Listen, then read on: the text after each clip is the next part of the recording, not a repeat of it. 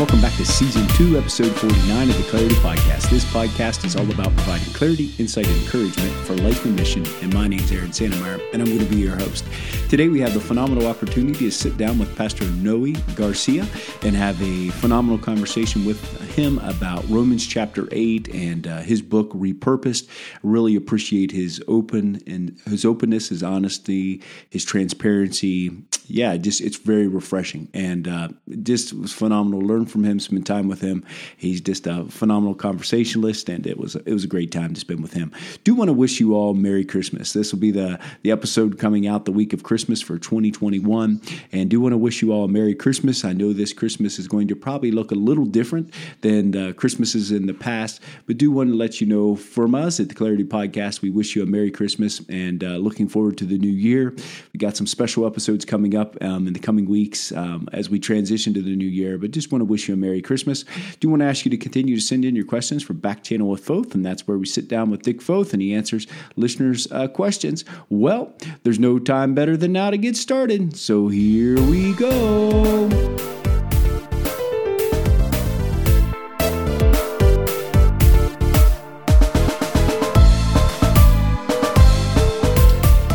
Welcome back to the Clarity Podcast. So excited to have our new friend with us today, Noe Garcia.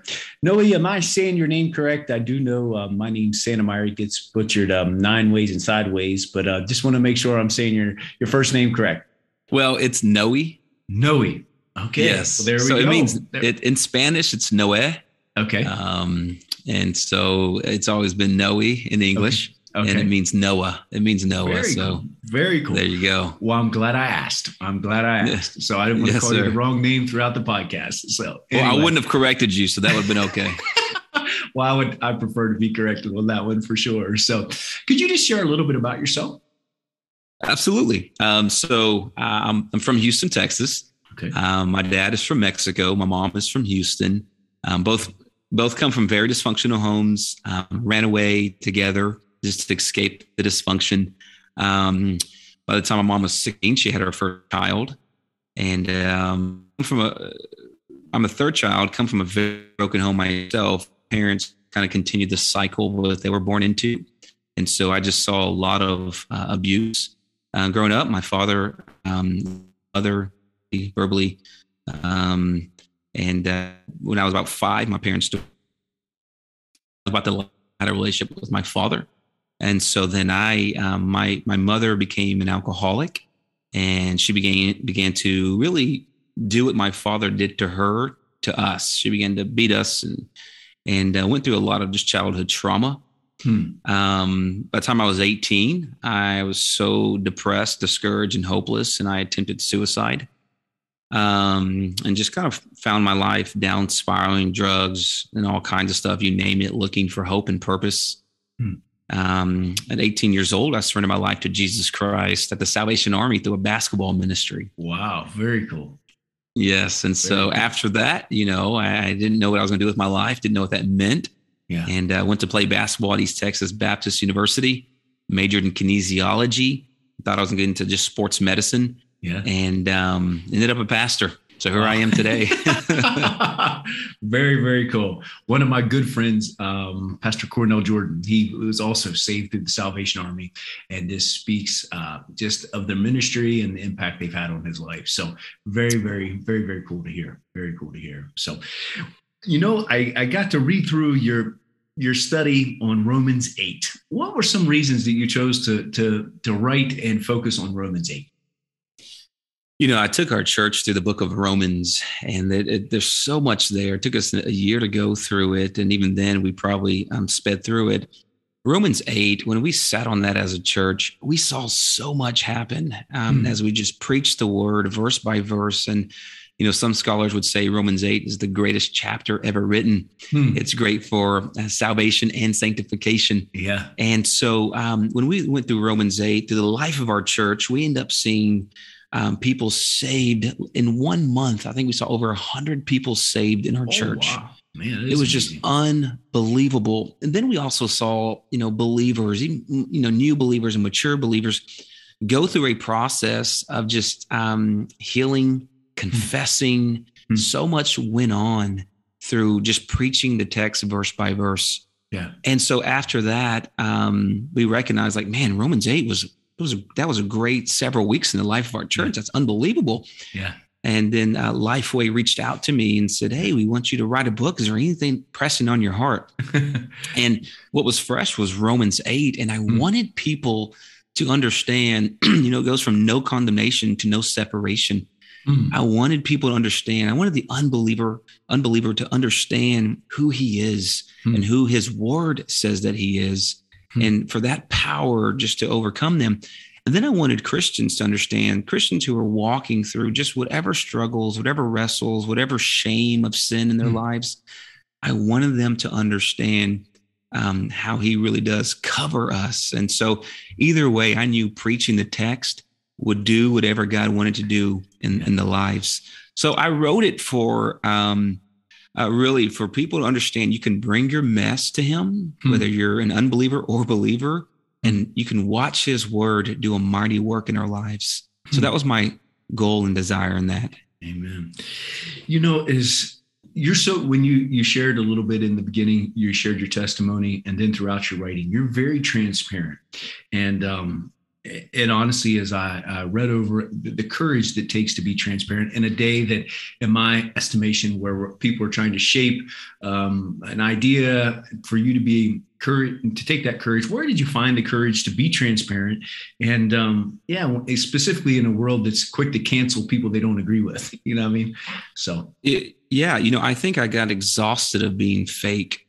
Um, hmm. I was, I wasn't, I was, I wasn't living in freedom. I was in bondage to mm. to being fake. And I thought if I was fake and I played the role I thought I was supposed to play, then I would be accepted. But if I showed people who I was or, or who I am, and then mm. I would hmm. get rejected. Yeah. Um, you know, it was it was it's hard for me to fathom God's unconditional love because I've always received conditional love from people. And so I just thought, that's well, that's a quotable quote there. That is a quotable yeah. quote. And I just thought, man, if all my life has been performance based and hmm. performance driven, and people loved me and accepted me based off my performance, well, then as a believer, I certainly have to hide all of my junk. Otherwise, I'll be rejected. Now, mm. th- that's what I thought, and that's what I felt. And so I came to the place and I recognized, like, I'm tired of fighting in the dark. I'm tired of carrying this shame and I wanted to be set free. And the way to be set free was to bring that out to the light.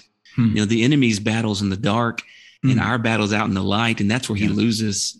And that's yeah. where uh, shame loses its power is out in the light. And so I just thought, you know what? I know I'm going to pay for this, and I have. Hmm. Not everyone thinks that pastors should be this authentic and transparent. Hmm. Um, but I knew that I'm willing to take that criticism because I want everybody else who's in bondage to their past or even to their present to bring it out and to find that grace in Christ, to find that freedom. You can't find freedom when you fake it.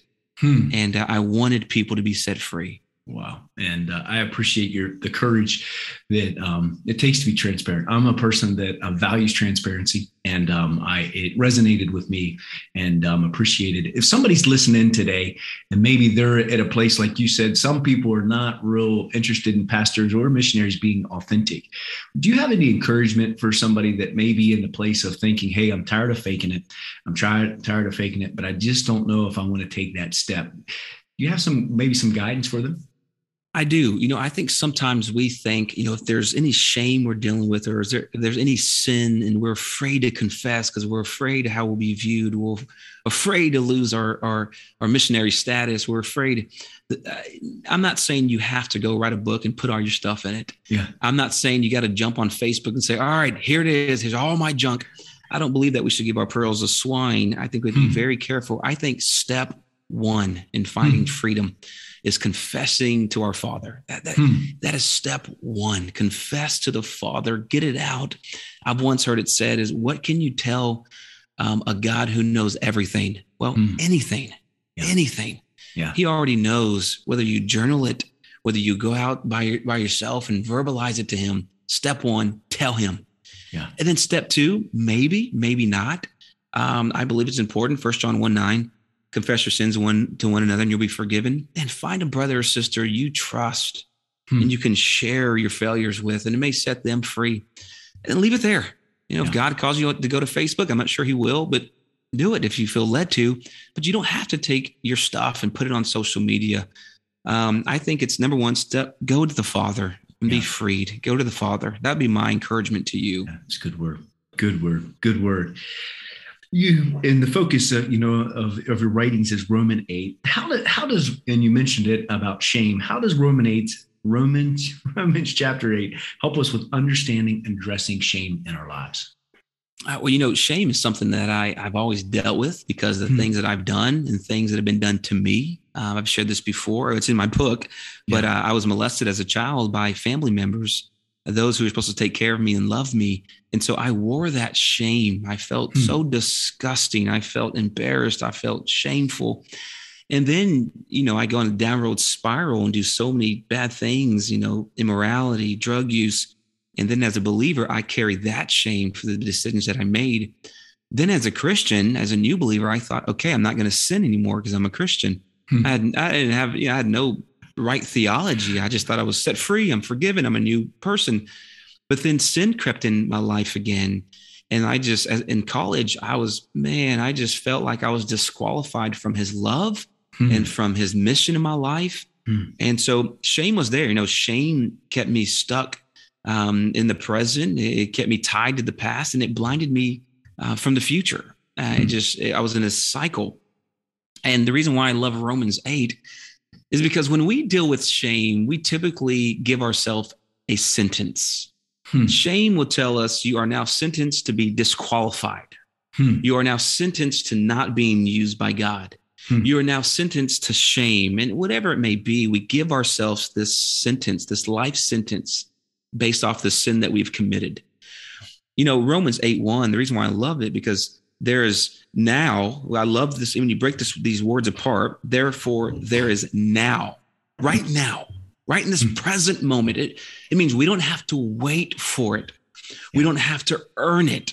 Yeah. We don't have to wait till he comes back. It's right now there is yeah. no condemnation this word condemnation is a legal term right it's this this judicial term that you are sentenced by a judge to something yeah. you are condemned for your actions now it doesn't mean that the actions that we we did are not true or negated no because there's still consequences to our sins there's still earthly consequences but praise god that there's now no condemnation for those who are in jesus christ meaning those actions have lost their eternal power Hmm. And those actions that we have committed, um, we sentence ourselves to being disqualified. And Jesus says, no, no, you, you are guilty. Yeah. There are consequences, but you are not disqualified from my love. Hmm. I can use your failure, failure for your good yeah. and for my glory. Now you have to be very careful when you say this you know, there are people on one side who are like, oh, praise God, I can still be used in spite of my failure. Praise God that shame doesn't have the last word. Pray. So there's that aspect, which is yeah. true. Then there's the other aspect of people are saying, wait, wait, wait, wait. You can't get off the hook that easy. That sounds like cheap grace. Hmm. So here's what I'm saying. I am not saying that we lower the standard of holiness. No, no, no. We pursue holiness. We don't yeah. lower the standard. But I am saying you open the window of grace. Hmm. And, uh, you know, sometimes um, we're so eager to receive that grace, um, but we're also eager to withhold that grace uh, for others. And so um, that's why I love that um, no condemnation, shame loses its power and its authority over our lives. Hmm. Good word. Very good word. One of the other things, and you've, you've mentioned it a little bit um, about the pain um, in the past and maybe things that were done to us, um, or um, or maybe the things we've we've done to ourselves. Maybe there's somebody listening in today that may be in that place where they're struggling with the pain. They have pain, and it's the things done to the done to them, or the things they've done to themselves. How can you share some wisdom and insight how they can bring that to the Father, and um, what that looks like? Sure. You know, um, one of the one of the greatest things that it did for me, um, it tor- it tormented my soul you know, people that are called to ministry, missionaries, um, lay leaders, whatever it may be, we have a level of expectation that we place on ourselves. Hmm. Um, we want to live above reproach. Um, we want to be seen uh, as people of peace. We want to be seen as messengers of God, as ambassadors. And then other people put us on a pedestal as well. Hmm. And I think we have to remember um, that he called us not because we are so gifted and we are so talented and that we're elite players that he needs to accomplish his mission. No, no that's not it at all. Yeah. Um, he has given us giftings and he has given us a calling, but all our calling was calling is based off of his love hmm. and plan for our lives to accomplish his mission. It wasn't based off of our performance. And so when he calls us to this mission, um, what we don't see is after the I do moment we have with Christ is that he is committed for better or for worse to us. And I think if we're not careful, we think that he has called us for just the better because we're so great. Hmm. We should pursue that. But I think we have to remember that even in our worst, he is there. Hmm. So, to the missionaries, to the lay leaders, to the pastors, you will have a moment of failure hmm. in the middle of your ministry. I, hmm. I, don't care what it is, hmm. you're going to have it. Hmm. You're, you're going to have it. And I don't mean to sound negative, but I want to free you up. You're not going to stop sinning just because you're called to ministry. Yeah. I'm sorry, it's not going to happen. but, you know, we should aim and strive to live above reproach. But when we have that moment of failure, whatever it may be, uh, the enemy is going to want to capitalize on it. Yeah. And what the enemy is going to want to do is say, You're done.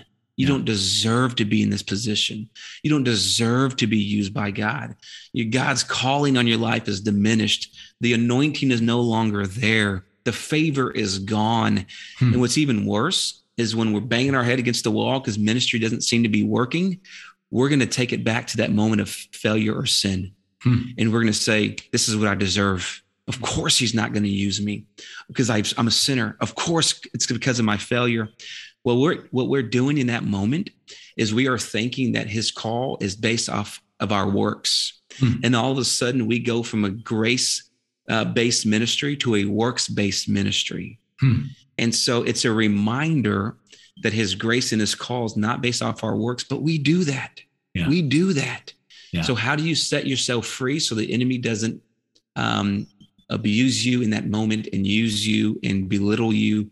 Well, I think you confess. Hmm. I think you confess so that if ministry isn't going well, you don't go back to that sin and think it's it's because of that sin that you've been hiding. Hmm. And now this is payback. You know, that's like that's karma, right? We think yeah. it's karma. Yeah. Um, and and we don't believe in that. And and so I think what you do to be set free is you can again you go to the Father, you confess that sin, you confess to one another, you keep doing ministry. That way the enemy do, loses its power. And yeah. so in shaming you, and so again, um, to the ministry leader, um, I, we're we're going to fail. We're going to yeah. sin. For all have sinned and fallen short of the glory of God. That is true before and after our call in Christ. Uh, hmm. But confess it. Oh, confess it, so the enemy doesn't use it to shame you or make you think that uh, you're being punished in ministry yeah. because of that sin. Yeah. So I know it's a very long answer, but no, no, no. Excellent, excellent, excellent, excellent answer.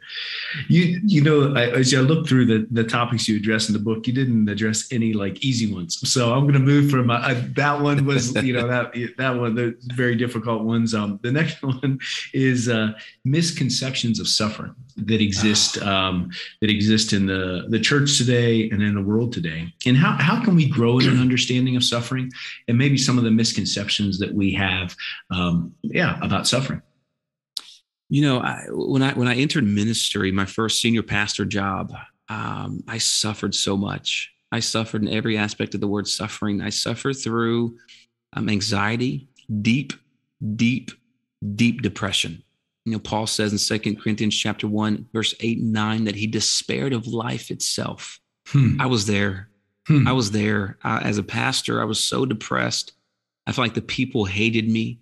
My mm-hmm. giftings weren't working. The church, we were losing people. And I fell into a really depressed place. And I felt like I was suffering mentally. Mm-hmm. Uh, my wife and I went through a couple of death threats. Mm-hmm. Um, physically, uh, my body went, I went through autoimmune disorder. All kinds of stuff was happening and I felt like it was, you know, this word suffering, we can all put our own definition on it, right? What it means. Yeah. And it's, it's, pain, it's hardship, mental, physical, but we all walk through it. Um, you can't escape suffering. It'll knock on your door. It'll find you. It's part of the, the broken world we live in. It's part of the fall, the fall. And um, so here's what ended up happening to me. Hmm. What I thought I knew about suffering, that theology was shattered uh, and redefined. For a while, I think I had social media theology on suffering. I'd listen to clips or I'd believe certain things, and or sometimes I'd believe things, wasn't even sure why I believed it because people will often say, even, you know, in the church world, they would tell you, hey, you're suffering because that means God has something great for you around the corner. Hmm. Well, is that true? On the other side of this earth, yes. Here on earth, no. No. My, my sister just suffered through 50 days of COVID, a godly woman, and she passed away. And so, how is that? You know, that statement's not true for her. Um, if people are meaning like, you get ready, you're going to see this church begin to grow because you're suffering. That means God has something great for you. Well, may, maybe not. Maybe, maybe not. Yeah. yeah. She passed away. Now we can say, yeah, her her yes, now she's in eternity with Christ. That is a better, you know, there right. is something better. Right. But when people speak to it as if here on earth, get ready, you're suffering. So here on earth, you're going to receive your reward for suffering.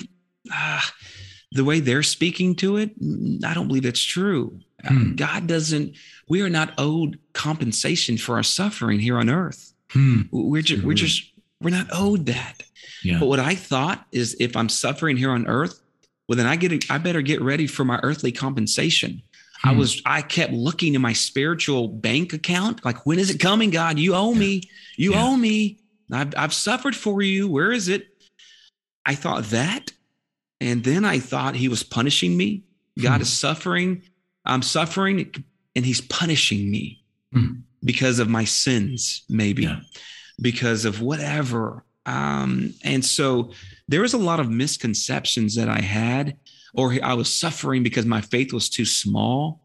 Yeah. Uh, until I finally dig in the text, especially here in Romans, man, suffering, you can't escape it. You're going to experience it because of Genesis 3. Hmm. Nobody escapes suffering, yeah. it's part of life. Now, if God allows us, like Joseph, to suffer in chapter 37, 38, 39.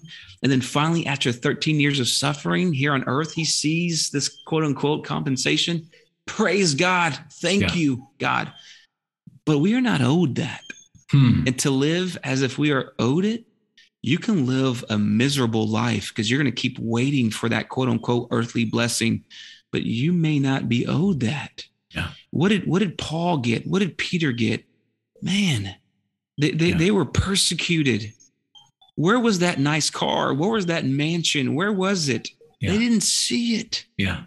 And they got their reward was well done, good and faithful servant.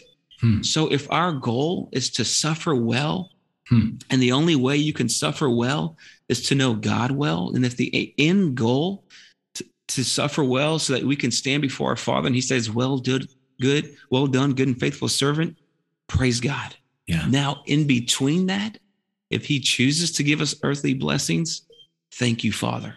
Yeah. I don't deserve it. You know, you didn't have to do it. Yeah. Thank you. But my goal is still well done, good and faithful servant. That's good word. Great word. In Romans 8, were there nuggets you took out of Romans 8 that helped you get to this point of understanding of suffering? Yes. Um, the, uh, the nuggets were, you know, and, and I wrote it in there um, I believe the nuggets were just that. You know, chapter four talks about suffering. It talks mm. about, you know, the suffering is the state of undergoing pain, distress, or hardship. Mm. And so what I do is I open up that chapter by talking about my misconception of suffering. And then I break through the text. What does God's word have to say about suffering? Sure. And so I think I think it was great to be able to look at the text because what you want to do is is you don't want to um, hold on to these mis- earthly misconceptions about suffering. Yeah. You want to look at God's word. What does God's word have to say? For sure. And I love it in in Romans um, in Romans eight. You look at verses eighteen and, forward. Uh, he talks about this day of reveal hmm. and how this day of reveal is that day of um, you know currently you see creation and there's groanings and there's like this these earthly pains and there's this um, th- this brokenness between us and humanity, us and God, us and creation, uh, us and, and, and, animals. And that one day on this great day of reveal, it's revelation when yeah. one day everything will be made new, everything will be made whole again. And that's our aim. And so the little nuggets I took were just that of like, man, we can expect things to be right here on this side. Hmm. But one day everything will be made whole again. Yeah. And, you know, I told the, the congregation this it's like, can you imagine one day scripture says that the children will play in, in the lion's den? Yeah. They'll play with cobras. Like, what? Our mind can even fathom that. For sure. Um, but, but we're going to suffer. Yeah. Cancer is yeah. going to hit. We're going to suffer. Depression's going to hit. We're going to suffer. Yeah. Um, it's, it's part of it. It's part yeah. of it. And not to be discouraging, but there's a greater hope that we hope in. That's good word. Good word. One of the other chapters, like I said, that none of them are you. You tackled the tough, tough subjects, and the next one I wanted to ask you about was the battlefield. Could you just share and unpack the battlefield for us? Absolutely. You know, I talk about the battlefield of the mind. Hmm. The mind is is this something that um, I've always been paralyzed by my thoughts. Hmm. My thoughts have all I have always paralyzed me because our beliefs turn into our behaviors. Hmm. And I would begin to get in this cycle of a false belief system about who I was in Christ and who God said He is. And um, especially in the midst of my suffering, it would challenge my belief system. And I would, for some reason, I would choose to hold on to the things that were false. I don't hmm. know why I'm wired that way it's easier for, for me to believe lies and mm. to believe things that are not true than to believe things that are true. I tend wow. to to lean on to the worst case scenario versus the positive part. Mm. And when I would live in this cycle and my mind would cycle through lies, like the enemy would whisper lies like you're no good, you're disqualified, you can't do this, people don't like you, you don't have the skills to do it, you're not a great communicator you would never grow this ministry. You would never reach people. I believe that. And I began to function that way. And it paralyzed me. And the word of God was so hard for me to believe and to trump those lies. Mm. And so it paralyzed me. And I had to constantly wake up every day and choose what am I going to believe today and fight against the whispers of the snake. And I had to wrestle to believe the roars of the lion hmm. of God's word and God's truth. And so I had two things I can believe the whispers or God's truth, the roars of the lion that's, that are so powerful and loud. Hmm. And sometimes it was easy for me to fall into self pity and the cycle of self pity and believe the lies instead of the truth. And so the battlefield of the mind, you know, I don't believe I'm the only one who deals with that. I, there's For no sure. way I'm the only person here on earth who believes um, tends to want to believe um, the lies and the whispers of the enemy. Um, yeah. You know, we have, you know, there, there there's a, a, study out there um, that we had the average person. I don't know how they count this. I don't know how they study this, but the average person has between 12,000 and 60,000 thoughts per day. Wow. 60,000 thoughts per day.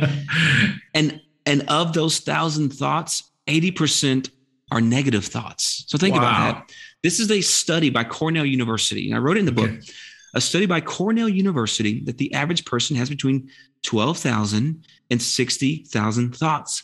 Hmm. Out of those thoughts, out 80% are negative and 95% are repeated negative thoughts. Wow. So if that's the average person, I would say I'm the average. That means yeah. most of my day filled with 80% negative thoughts and then hmm. 95% are recycled and repeated. Hmm. Man, that is exhausting. Hmm. That is defeating. That is paralyzing. And so there is a battle out there that starts in our minds because what we believe will affect how we behave. And so that's why I wrote that in this chapter because I wanted people to be set free. And so I talked about the battle. I talked about how do we defeat the battle if we know that battle is real? And I talk about here's my battle. You know, I talk through several battles. I battle through what people say about me. What are people hmm. saying? Hmm. What do they think about me? You know, this podcast now, I'm already thinking, what are their listeners? Are they judging me? Yeah. Are they thinking, oh man, this is helpful? Or are they thinking, this guy's insane? He's not making any sense. To... Uh, so th- that's already a battle I already have. Yeah. It's already there. Uh, yeah. You know, I'm going to get off here and think, how did I do? Yeah. Did I make any sense? Did I help anybody? Battle number two. So what they say about me is always going through my mind. Hmm. And I know some of this is people can easily say, well, get over yourself. Know the word of God. It's not about you. And people have said that to me, by the way. They have said that. when I have shared, like, man, here's what I think about my, I have literally had people say, literally, this just what this just happened two weeks ago. I preached in a university. I got off the stage and I asked the chaplain, Hey, was that okay? You think they connected? And he said, It's not about you. It's like, oh gosh, that was harsh. but I but I guess he's right. And so, you know, I'm I'm plagued with what do they think about me? And um, battle number two is what do I what do I say about myself? Mm. So hmm. I'll get off this podcast or I'll get done preaching a sermon thinking, oh, that was that was dumb. Oh, I didn't communicate the way I wanted to communicate. And now live in that circle. What do they say about me? What do I say about myself? They're self-inflicted. Uh, and then there's my, I, I still deal with depression. I wish I didn't, but it's still a battle that I have, a seasonal depression. So then I have to fight through my depression. Hmm. Is that my depression speaking? Hmm. Is that is that a real thought? Is that so? Then I got to cycle through that in battle number four, which is a battle to get through. Well, what does God say about me? What does God say about me? And typically, in that order, I get to that last and not first. Hmm. I don't ever get off the stage and think, "What does God say about me?" That's where I'm hmm. going to sit. No, it's what do, what do they think? How did I do? Then it's, gosh, self inflicted. That that was dumb then it's all right well is that depression or is that real? Then i finally land to all right god what do you say? And how do i believe that over the lies that i keep cycling through? Yeah so i talk all about that in this chapter. Yeah. and uh, you know it's it's chapter two for a reason it's right up front but that's that's the battle of the mind. Yeah I got one or two more questions for you. The, the the second to last one is there. You wrote about eight different subjects or eight eight different themes. Was there one of those that maybe you changed your thoughts and um, perspective has changed on in the last few years, or one even maybe in the process for writing something that might have changed or or shifted a little bit in the process? You know, I wrote eight chapters, eight different topics. Um, I probably the, I probably wrote about 24 chapters before I landed on these eight. Wow. I have a lot of writing because I wanted to write in a way that um, put myself in a position that I was vulnerable and transparent, that I felt like I knew I wasn't alone and I wanted to free people up. Hmm. But I didn't want to glorify my struggles. Yeah. I knew the struggles would be the bait to bring people in to listen but I don't want that to be the glorifying factor in these chapters. I wanted it to be the word of God. And that's why I go through it's a an exegetical approach, literally yeah. breaking down verse by verse, because I knew if we peel back the layers and get in the meat, that's where the healing happens. That's what so I didn't want to just give a story and someone say, ah, I can relate to that. Man, I feel much better about myself. But no, now that we identified the wrestle and struggle, how do we get past it? How do we get healing? How do we get? Yeah. So I think the chapter that I probably would say hasn't changed, but maybe I wish I would have been a little more transparent. Um, is chapter uh, it's I believe it's three philophobia. Hmm. Uh, philophobia is this word I discovered when I was writing this book. It's the fear of loving or being loved. Hmm. Um, I tend to be, and I wish I was more transparent in that chapter. And I think the reason why I wasn't is because it, it, whenever you're writing a book, whenever you're preaching, whenever you're, you have to be careful to some degree. I do anyway. What's the balance between a fresh wound and a hmm. scar? Mm. A scar for me to write about was easy because it's in the past. Mm. A wound wasn't so much because it's still in the present. I'm still working through it. Hmm. I think chapter three is that for me. Hmm. I think I may have wrote in chapter three as if it was a scar, but I think it was I didn't really know it was it's still a wound that. I'm working through. Hmm. Philophobia is the fear of of loving or being loved. I am learning, I think I have learned to protect myself.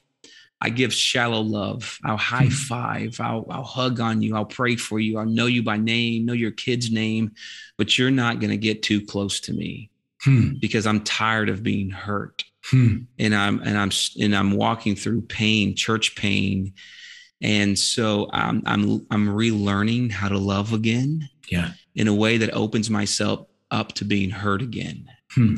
And when you're so wounded, it's like you become very guarded because you don't know how much blood you have left to give. Yeah. And so, um, you know, in life, I recognize that I will unintentionally hurt people, Hmm. intentionally, and people will unintentionally or intentionally hurt me. Yeah. And learning through that, how do I let God love me? How do I love others? How do I let people love me again?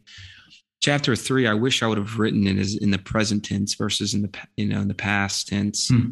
and Hmm. um, because I think in the present tense it maybe maybe would have helped more people Yeah. but I think I was still really guarded. So I didn't want people to know that I was still hurting. Yeah. And so I think if I could go back and you're asking the question, what would what would change? I think it'd be that chapter. I think I'm still learning as a minister when you continually get, you know, I, I don't know, I don't know how Jesus washed the feet of his disciples, knowing that Judas was going to betray him, Yeah. knowing that Thomas was going to doubt him, knowing that Peter um, was going to deny him. How did he wash their feet? Hmm. You know, it's easy for me to wash the feet and serve the people who are loving me and lavishing love on me because there's a return on my investment. It's true. But how do I wash the feet of people knowing that Yeah. they're going to hurt me and there's not going to be a return on my investment? Yeah. I don't know. I'm still learning that. I wish I Yeah. can do that like Jesus. But right now, it's like it's easy for me to wash the feet of those who love me, but it's not easy for me to, to wash the feet of people who will betray me. And I think every minister, every leader, every missionary will experience a Judas in their midst. They will experience a Thomas and they'll experience a Peter. And how do we love them well? Hmm. And on the other end, we may unintentionally be that Judas to somebody. We will. We will unintentionally be that Thomas. We will unintentionally be that Peter. And Lord, we don't want to, but we're human and we're broken and we probably will. Yeah. And so I wish I would have written that chapter differently. Yeah. As you look um, look to the future, what's something you're excited about? Oh man, um, I'm excited. Um, I think j- just about continuing to see. Um, th- there's several things. One, I'll talk from a personal. Um, I have I have four children, family of Mm. six. Gosh, I'm loving I'm loving walking with my children. You know, I used to put ministry first, and they got the crumbs of ministry. Yeah. And, and I I've learned at 38 how to balance out my ministry and how to put them first. And it's I don't I haven't regretted a day of it. I- I would come home with regrets because I'm getting home at nine o'clock at night and I didn't get to put my kids to bed again. Yeah. And I, I live with shame and regret. And now it's so great to put my head on the pillow and think, man, that was a good day with my family Yeah. today. That's awesome. So I'm looking forward to that when it comes Yeah. to the family aspect and raising little warriors for Jesus Christ. And my kids can say, I had a father who didn't only preach it, but lived it. That's Yeah. my goal for them and my That's wife. phenomenal. That's phenomenal.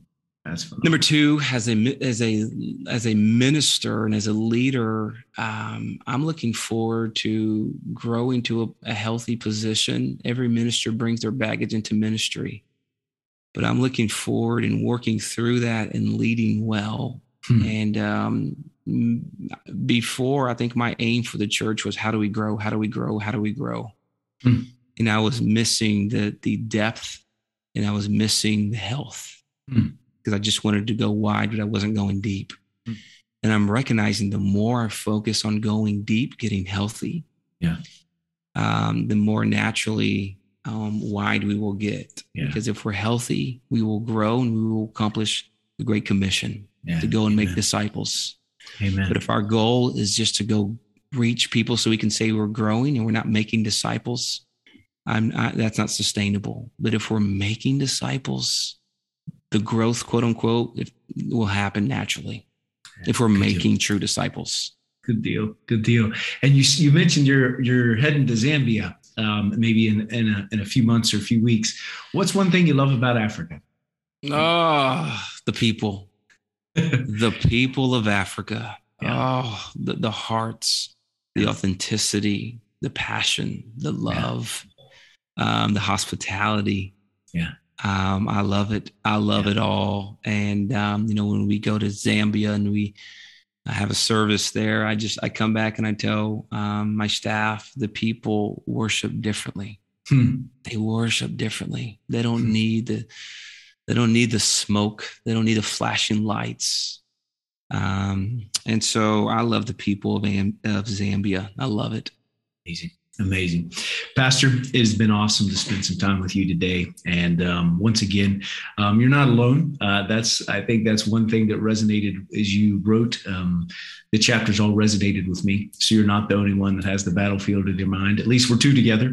that's right. Um, and uh, talking about shame and, and suffering, the, the, topics just, you know, they, they hit home to me. And so I appreciate your transparency and the courage it takes to write. Um, will you pray for us today? I will, absolutely. Uh, Father, we pray. We pray today for the uh, the people listening, the missionaries, the pastors, the leaders, uh, your children, God, who are called by your name for your work.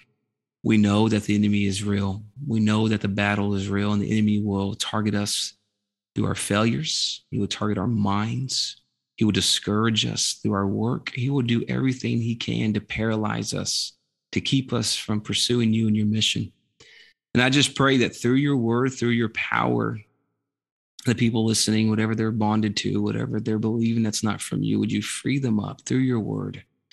Through your word and your word alone, would you bring freedom? Would you bring strength? Would you bring power and boldness, God? May their lives be marked by your fingerprints in their lives, God, in ministries. It's in Jesus' name